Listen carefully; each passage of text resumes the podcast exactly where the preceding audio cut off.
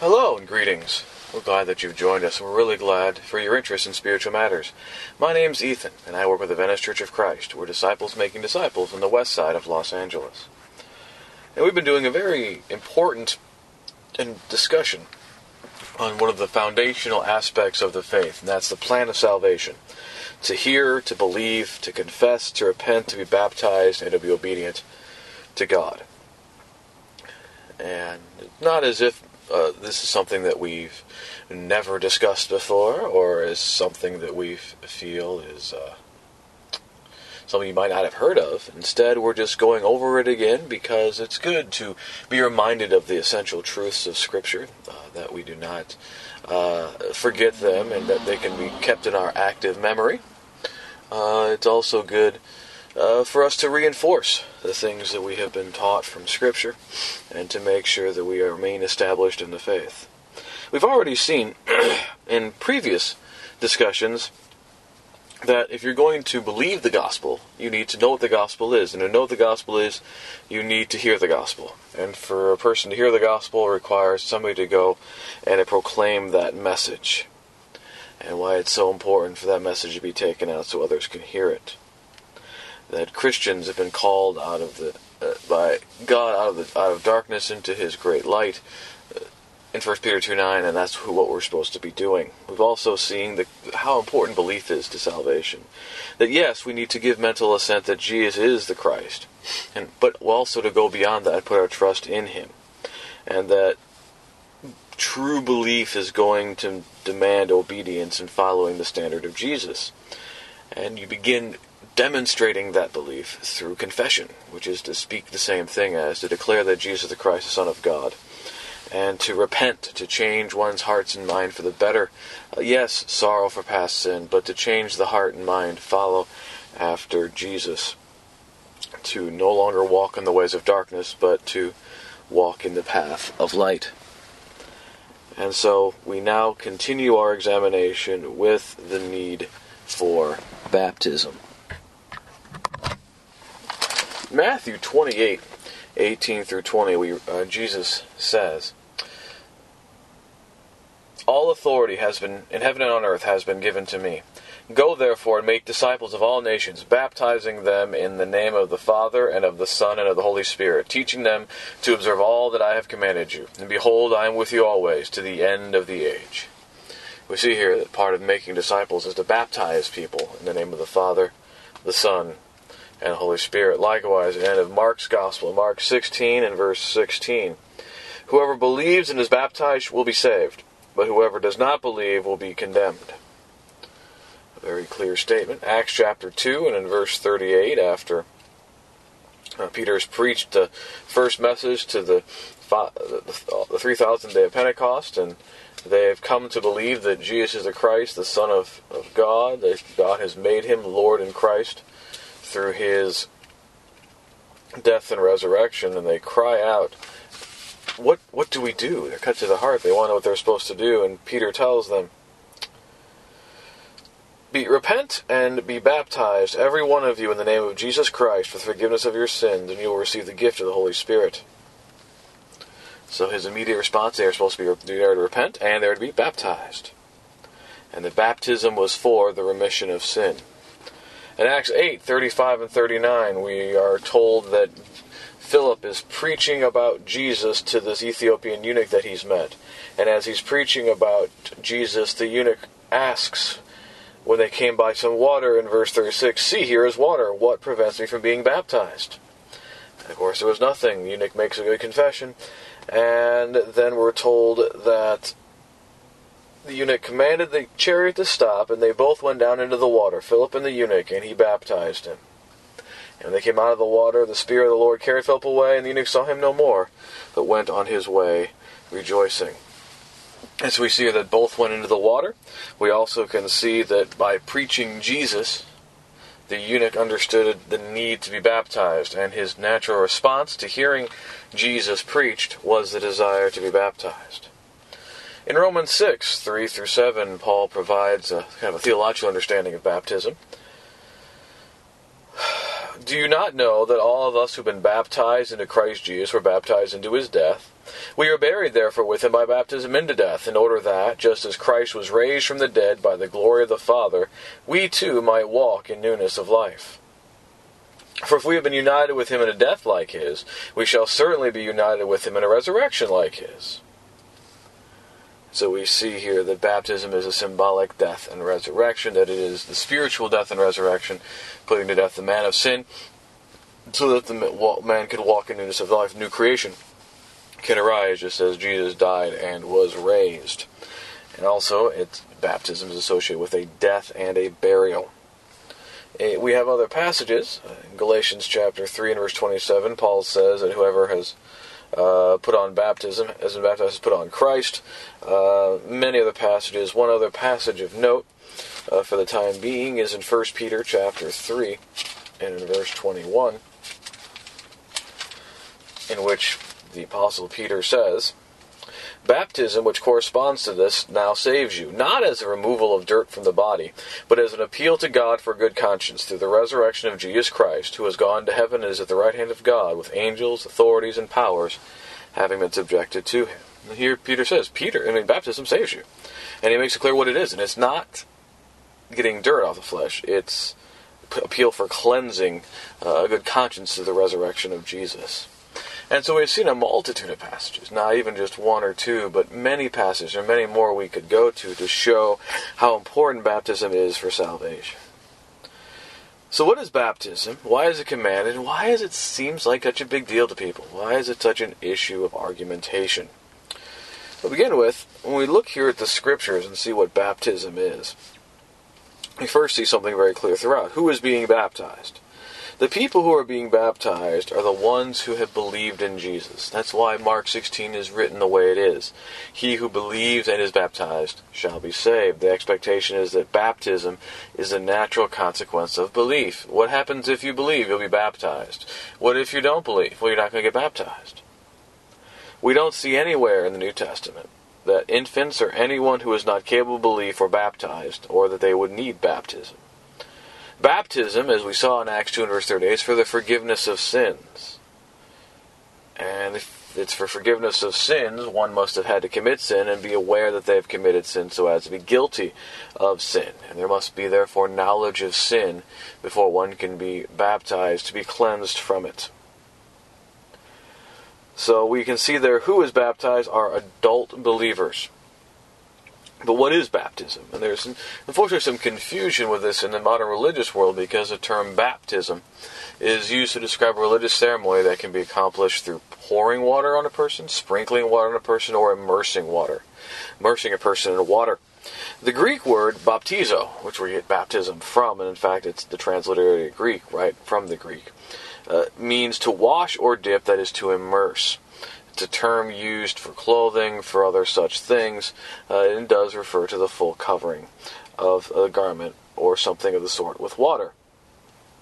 Unfortunately, uh, the reason why it's not translated immerse, but actually translated baptize, is all the way back before probably the King James of 1611, but in the uh, introduction to the King James, one of the rules set down for that translation would be that certain words like baptism would be transliterated baptize and not translated immerse because the practice of all the churches that time was to sprinkle or to pour and if they could not find such things and it was called immersion the, the error of their ways would have been made clear we need to make clear that baptizo does not indicate sprinkling or pouring. It means immersion. There are Greek words that are serviceable and used in Scripture for sprinkling uh, and for pouring.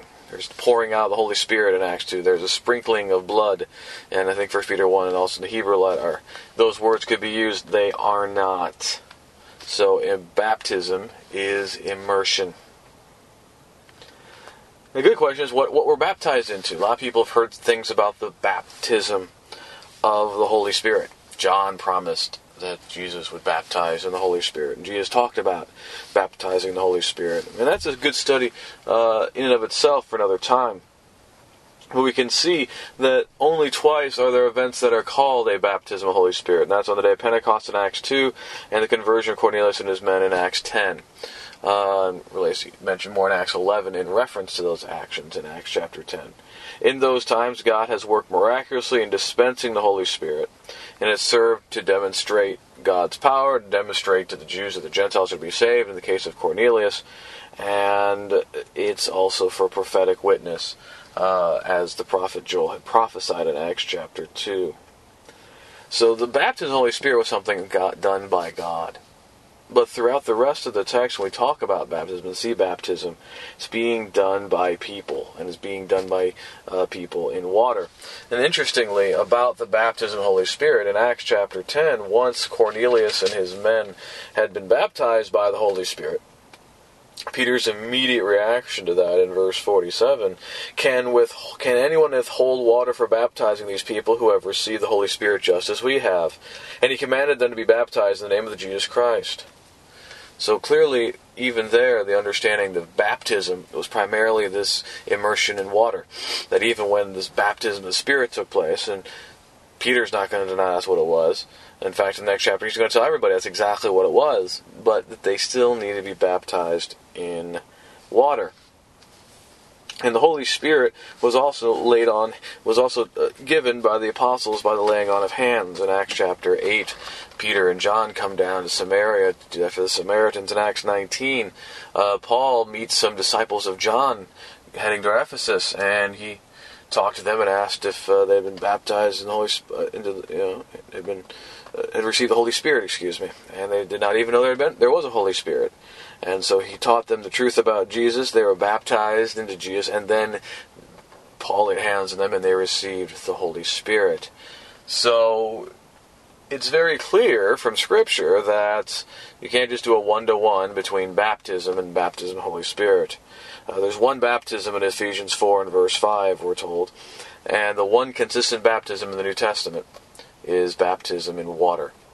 That God miraculously dispensed the Holy Spirit in, in a miraculous dispensation in Acts 2 and Acts 10. And other times, the Holy Spirit was given by other means. But baptism remains consistent throughout the text. Another good question that we'll ask is why are we baptized? In so many places, baptism has made a sacrament. It's been sacramentalized. It's been made into this uh, very religious idea and ceremony that's, that's gotten in the way a little bit because when we use the word baptize or baptism anymore, we're meant referring to a religious ceremony. And therefore, anything called a baptism is given religious significance. We wouldn't call our daily bath or shower an baptism, even though that is a washing and an immersion. We would not say that we are baptizing our clothes, even though it is a washing or an immersion and things of that nature. It's very important for us to recognize that in the New Testament, baptizo was used in all of these ways. It was not merely a religious word. It could be used for religious ceremonies, and was used for religious ceremonies even before Jesus and before John the Baptist. But the word, just in general, refers to all kinds of different types of washings. It could refer to clothes, it could refer to people. That's why in 1 Peter 3 and verse 21, Peter emphasized that baptism saves you not the removal of dirt from the flesh. What's important about that aside there is that if somebody were to get immersed to remove dirt from the flesh, they are not uh, obtaining what they're after because they're not being baptized. They're not getting cleansed for uh, and, and immersed for the reason that they need to do that. In fact, as Peter will say, it's our request to God for a clean conscience to the resurrection of Jesus. And so, purpose does matter with baptism. If a baptism is done for the wrong purpose, it's just a bath there's the whole import and religious significance of the action is in its meaning. It's not like the water has intrinsic holiness. Uh, it's the faith that's being expressed in the action, so the action has to be motivated by the proper purpose. Two people can get equally immersed, and one person can receive salvation through it because they're trusting in Jesus for, for the forgiveness of their sins in doing it, and somebody else are doing it for an entirely different reason, and therefore uh, have an entirely different conclusion. And so we can see in Acts, 1 Peter 3.21 as you mentioned, and Acts 2.30 at 8, that we are baptized for the forgiveness of our sins. That's how we can get cleansed from the sins we've done in the past. It's an appeal to God to have the cleansing. And through the blood of Christ, God reckons us as cleansed when we enter the waters of baptism because we are putting our faith in Him, in Christ, to do what He said as He said to do it. And so it's the basis of that faith. Uh, and the acts that go along with that faith that God is remitting the sin of the one being baptized to the blood of Christ. So that's why it's still all being done by faith. If it's not being done in faith, it means nothing. And the significance of baptism in the life of a believer is, is pretty strong. It, it it's not significant in as much as it it it is something that you do frequently. It is not significant because it takes a whole lot of time. It's significant because it is the beginning of the Christian life.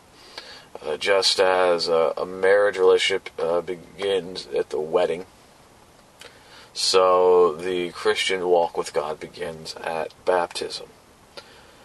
It is a point of baptism that one has been cleansed from past transgression. And that's the only means by which we can stand before God. Otherwise, our iniquity stands in front of us, and we cannot stand before God as if it did unto in other places. And you know, it's hard to talk about the plan of salvation because belief and confession and repentance and baptism are all going on at a very similar time.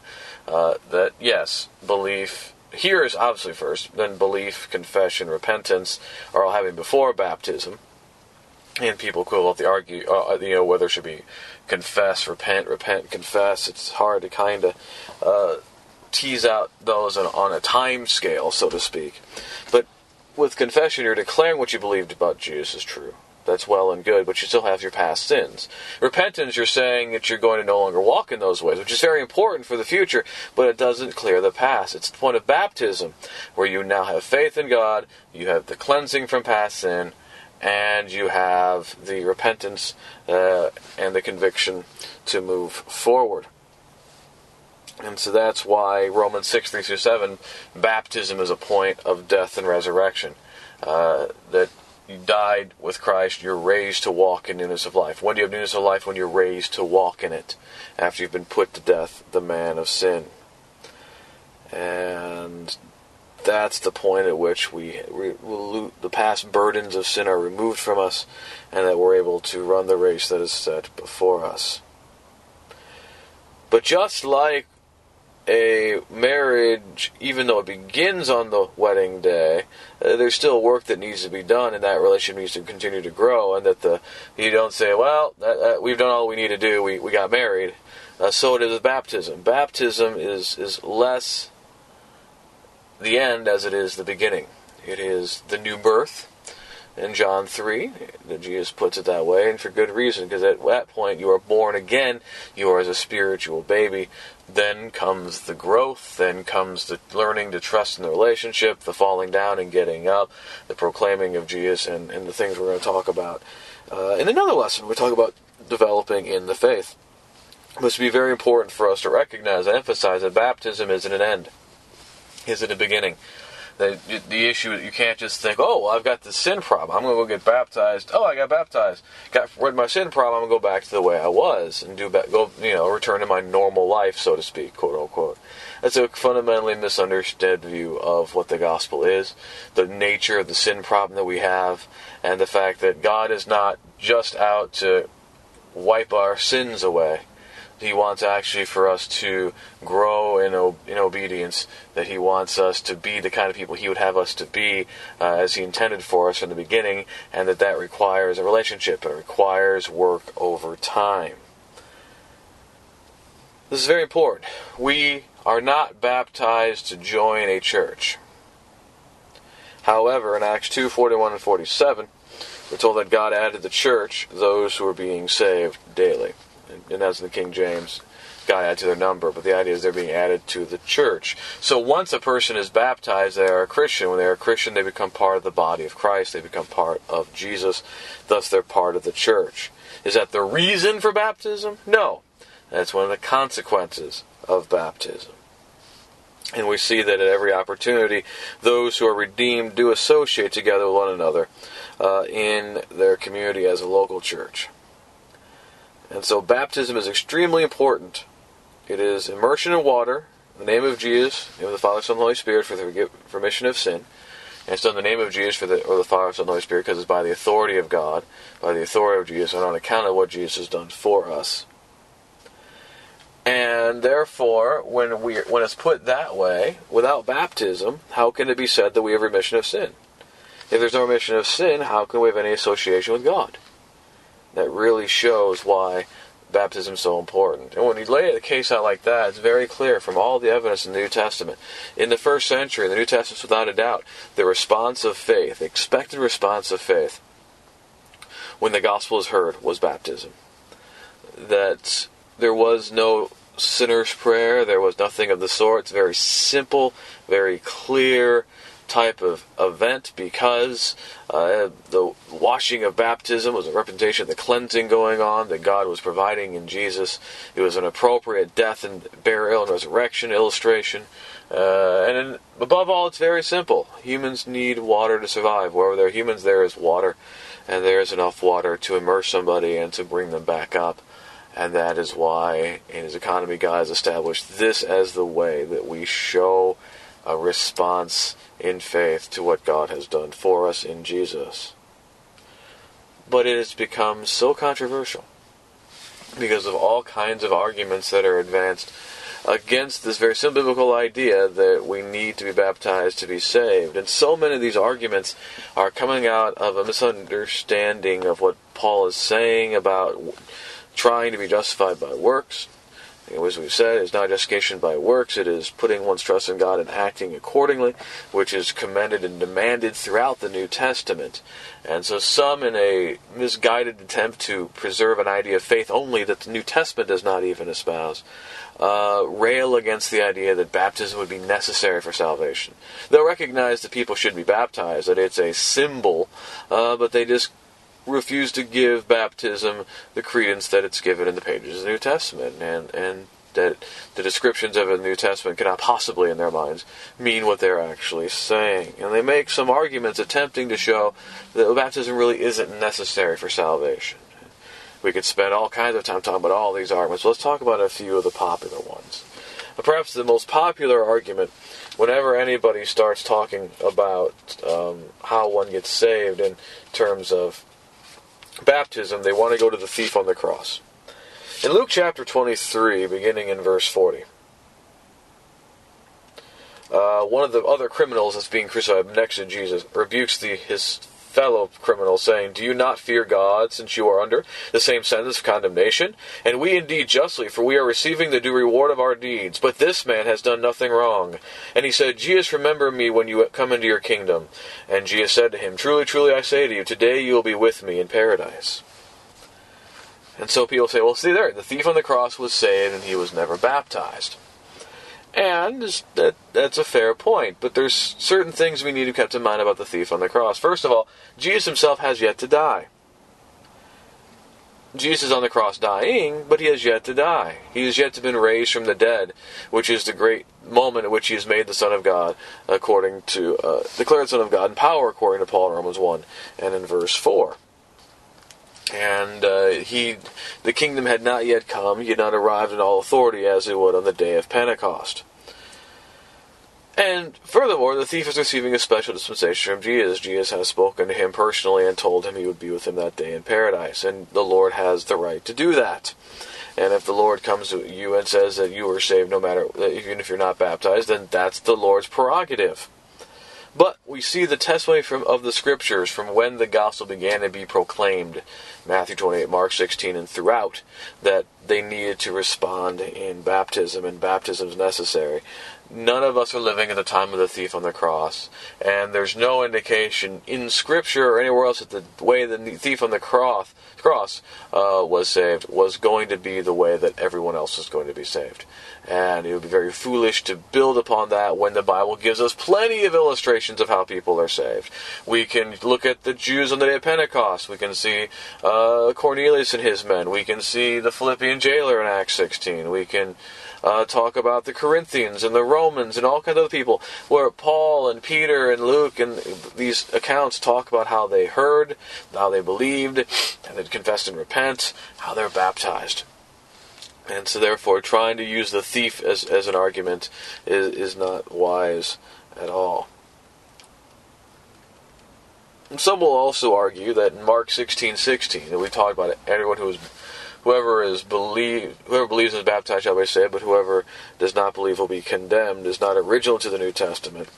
And also, or also that it doesn't say what will happen to the one who believes but is not baptized.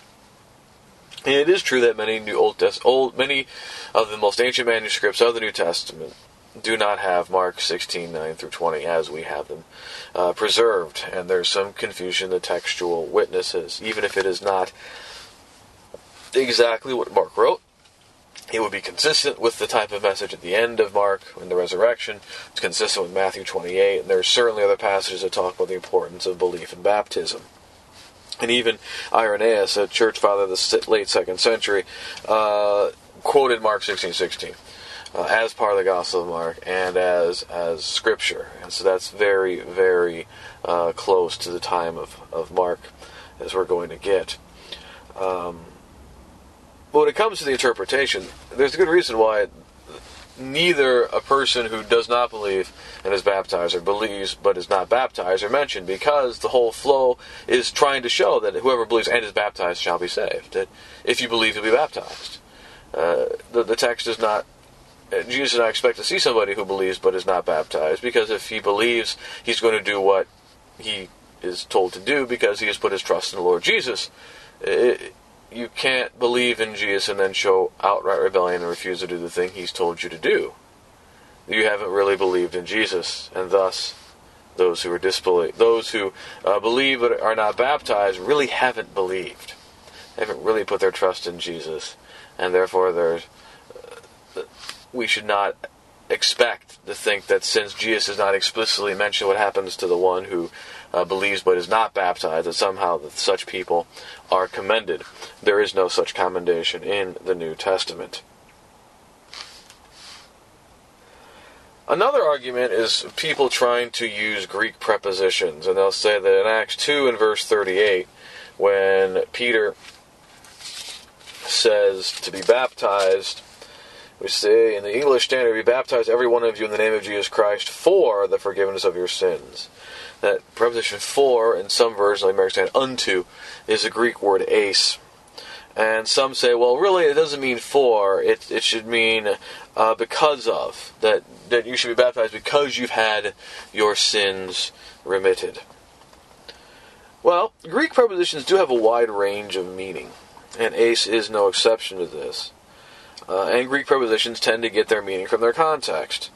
Uh, what's very interesting is if this were true, it would be something you would expect to see in a lot of these translations that are heavily, heavily uh, pushed by evangelicals who uh, believe in baptism but not for salvation, and yet consistently in the translations of the Bible, they are using for unto. They're demonstrating that the purpose of baptism is for remission of sins, that it's not the result of remission of sins.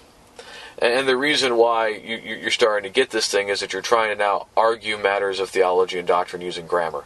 And that's not the appropriate way of using grammar, because it, the grammar cannot uphold that argument. And beyond anything of that, the whole argument is really devastated by Matthew chapter 26 and verse 28. Because in Matthew chapter 26 and verse 28, Jesus says, This is the blood of my covenant, which is poured out for many for the forgiveness of sins. And that for, for the forgiveness of sins is eis, and it's actually the exact same Greek construction, letter by letter, as what Peter says in Acts 2 and verse 38. And certainly, no one in the evangelical community is going to start trying to suggest that Jesus died because our sins were forgiven. No, no, they affirm very strongly that here, eis is certainly showing purpose, and it's the exact same construction.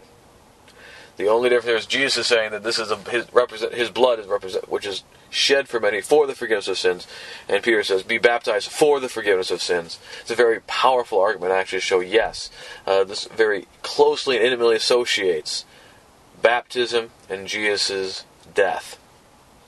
That's how we get the forgiveness of sins. And this is crucial because no other passage in the New Testament explicitly says this is how you obtain the forgiveness of your sins. Yes, Jesus' death allows for the forgiveness, but no other action is denoted as the way that that is you contacted, that you come into contact with that blood or with that atonement. Save Acts 2.38 with baptism. You will search in vain to find anywhere where uh, the text says that you pray a prayer in order to obtain salvation or to obtain the forgiveness of sin. It just does not exist. So there's no reason to doubt in Acts 2.38 that Peter is commanding the Jews to be baptized for the forgiveness of sins, that that's the purpose of the baptism. Another popular argument uh, involves Cornelius. and people say, well, Cornelius received the Holy Spirit before he was baptized, so therefore he was saved before he was baptized. And for me, that sounds like a pretty decent argument. But there's there's two difficulties with that argument. First of all, so the argument presumes that be, they were saved because they received the Holy Spirit. That somehow the Holy Spirit is only going to come upon them because they are saved. And number two, they've not yet understood why the Holy Spirit fell upon Cornelius in the first place. First of all, uh, we can make a biblical proof that just because somebody receives the Holy Spirit doesn't mean they are saved. It's a very important uh, premise here. And the first one is in 2 Peter chapter 1 and verse 21. They're going to go through a line of logic here. I hope you can follow me here. 2 Peter 1.21 where Peter says, For no prophecy was ever produced by the will of man, but men spoke from God as they were carried along by the Holy Spirit. Now I want us to be very clear here that no prophecy is produced by man's will, but it's produced by the Holy Spirit.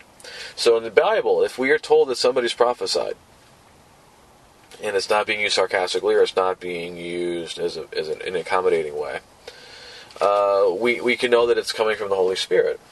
Now, having said that, let's go to John chapter 11. John chapter 11. Jesus has raised Lazarus from the dead. The report has gone about. The Jews are very concerned about this. And so in verse 49, one of them, Caiaphas, who was high priest that year, said to them, You know nothing at all, nor do you understand that it is better for you that one man should die for the people, not that the whole nation should perish. He did not say this of his own accord, but being high priest that year, he prophesied that Jesus would die for the nation, and not for the nation only, but also to gather under the one the children of God who are scattered abroad. So here's Caiaphas, who's high priest, who will, in a few days, condemn Jesus to death. Say he's blaspheming, which of course is itself blasphemy. And John says the Caiaphas doesn't say what he does because he was said it, but because he was holy, he was a high priest. He, he prophesied. remember we saw about Second Peter about prophecy that it comes from the Holy Spirit. So here's a man who is actively plotting to kill the Son of God, and he has a Holy Spirit. Does that mean that he is saved? I don't think that means he's saved. I don't think most people believe that means he's saved. Which shows us that here's a man who received the Holy Spirit but was not saved because God was working through him for a particular purpose. And that's exactly what's going on with Cornelius and his men. Cornelius and his men received the baptism of the Holy Spirit to show to Peter and the Jews with him that God has accepted Gentiles as Gentiles. That's exactly how Peter interprets it.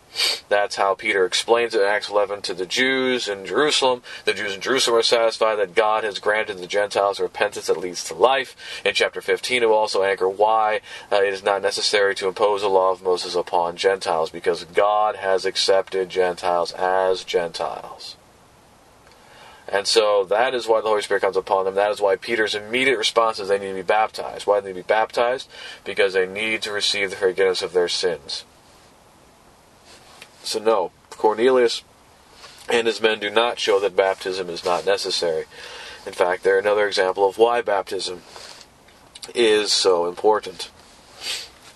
Another important uh, argument is made in 1 Corinthians 1:17.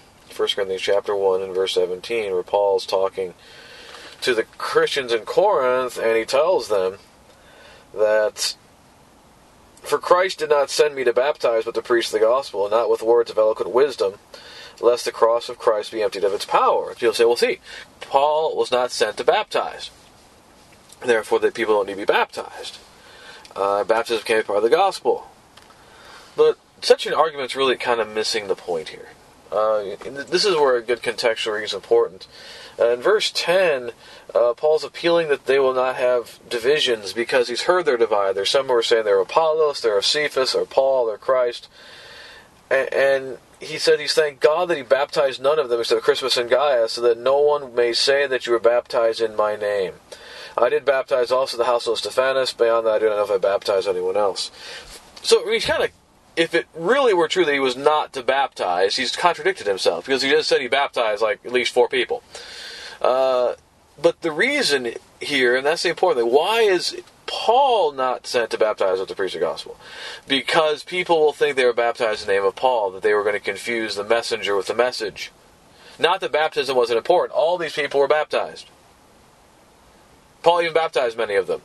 So the issue is not baptism, it's the fact that they were saying, well, I'm baptized by Paul. That, that's as if somehow that meant something. So the issue is really Paul, not baptism. Another argument is that baptism is an outward demonstration of inward grace and that it's a symbol. That's what uh, Peter's saying in 1 Peter 3 1, the, the, the, the likeness, the, the, the, Greek word antitupos, the antitype of, of, of this is baptism, which saves you. Uh, it's very important to notice that nowhere in the scriptures is baptism told that it's a public profession. Uh, in fact, a lot of times people were baptized without anybody around. Like in Acts 8, the eunuch, as far as we know, it was eunuch Philip and the eunuch's charioteer. In Acts 9, verse 18, we know that it, there was uh, Ananias and Saul. We don't know if anybody else was around. So it's, it's really hard to say that baptism is always a public profession when in fact it's not always a public profession. Confession is to be made before many witnesses, but baptism doesn't have to be. A lot of times people get confused with 1 Peter 3. Because 1 Peter 3 uh, has this Greek word antitupos, uh, antitype. And a type is a kind of a correlation. Um, we talk about Moses as a type of Christ because Moses gave the law, led the people. Jesus died for the people, and and would provide the new covenant.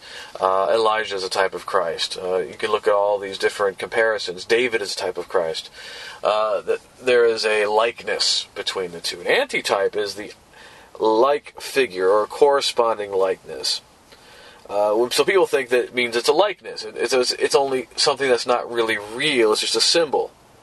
But antitype is really a contrary type because in 1 Peter three twenty, Paul and Peter was talking about Noah. That God's patience was in Noah's day when a few eight persons were brought safely through water. See, in the days of Noah, everybody who was immersed in the water died, and those who were on top of the water were saved. Baptism is the opposite. In baptism, those who are dry are the ones who will be condemned. It's the ones who are who immersed who are going to be saved. That's why it's the corresponding light. It's kind of the inversion of the original type.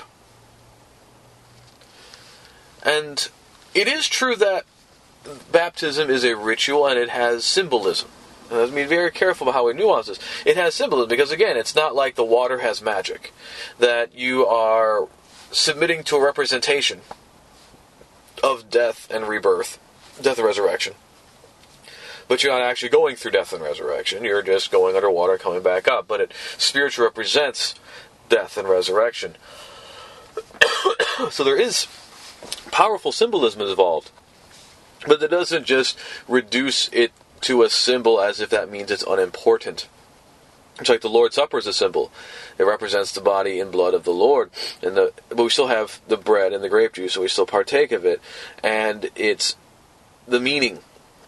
It's the sharing, it's the meaning, it's it's it's all of that that empowers it. You can eat crackers and grape juice at other times, and it doesn't have the same Ill, the meaning. And the same is true with baptism. You should be hopefully immersing yourself more often in your life than just on the day you get baptized.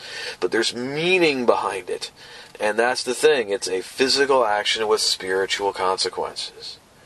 And so it can't be reduced to a mere symbol.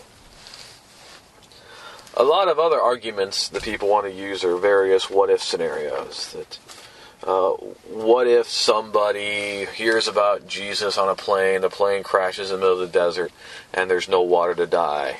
Can they be? Are are, are they going to be saved or something of the sort? And and people come up with all kinds of ridiculous what if scenarios. And we need to make something very clear. We're not the judge, God is. God may decide to have mercy on people. That's up to him, that's his prerogative, James 4.12, Romans 14 as well. Uh, but even if we were going to be hardliners about it, we could say that a person has many opportunities to hear the gospel and obey it, and maybe if it, they don't, if they wait till the last minute, uh, Matthew 25, sometimes that means that you, you lose out. Um, Likewise, what happens if the plane crashes and the person's just about the point of repentance or confession or belief, or you can go all, any point in that whole discussion, you can stop the clock and say, okay, now what happens?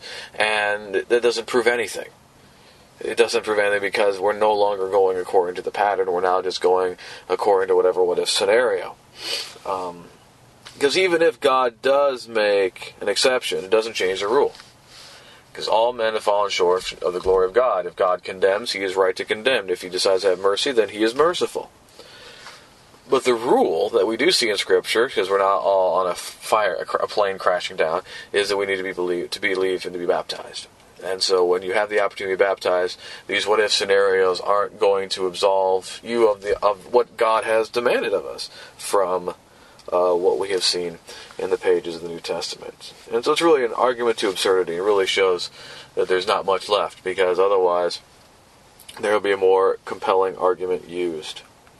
Now, these are only a few of many others. There's all kinds of arguments that people try to use, they try to explain away or try to get around. It's very clear in Scripture. And there's no need to. There's no need to fight the importance of baptism because baptism is something to which you submit. It's done to you. The who's doing is, is less important than it's being done. That it's immersion in water in the name of Jesus for the forgiveness of sins. That's the point at which one becomes a Christian.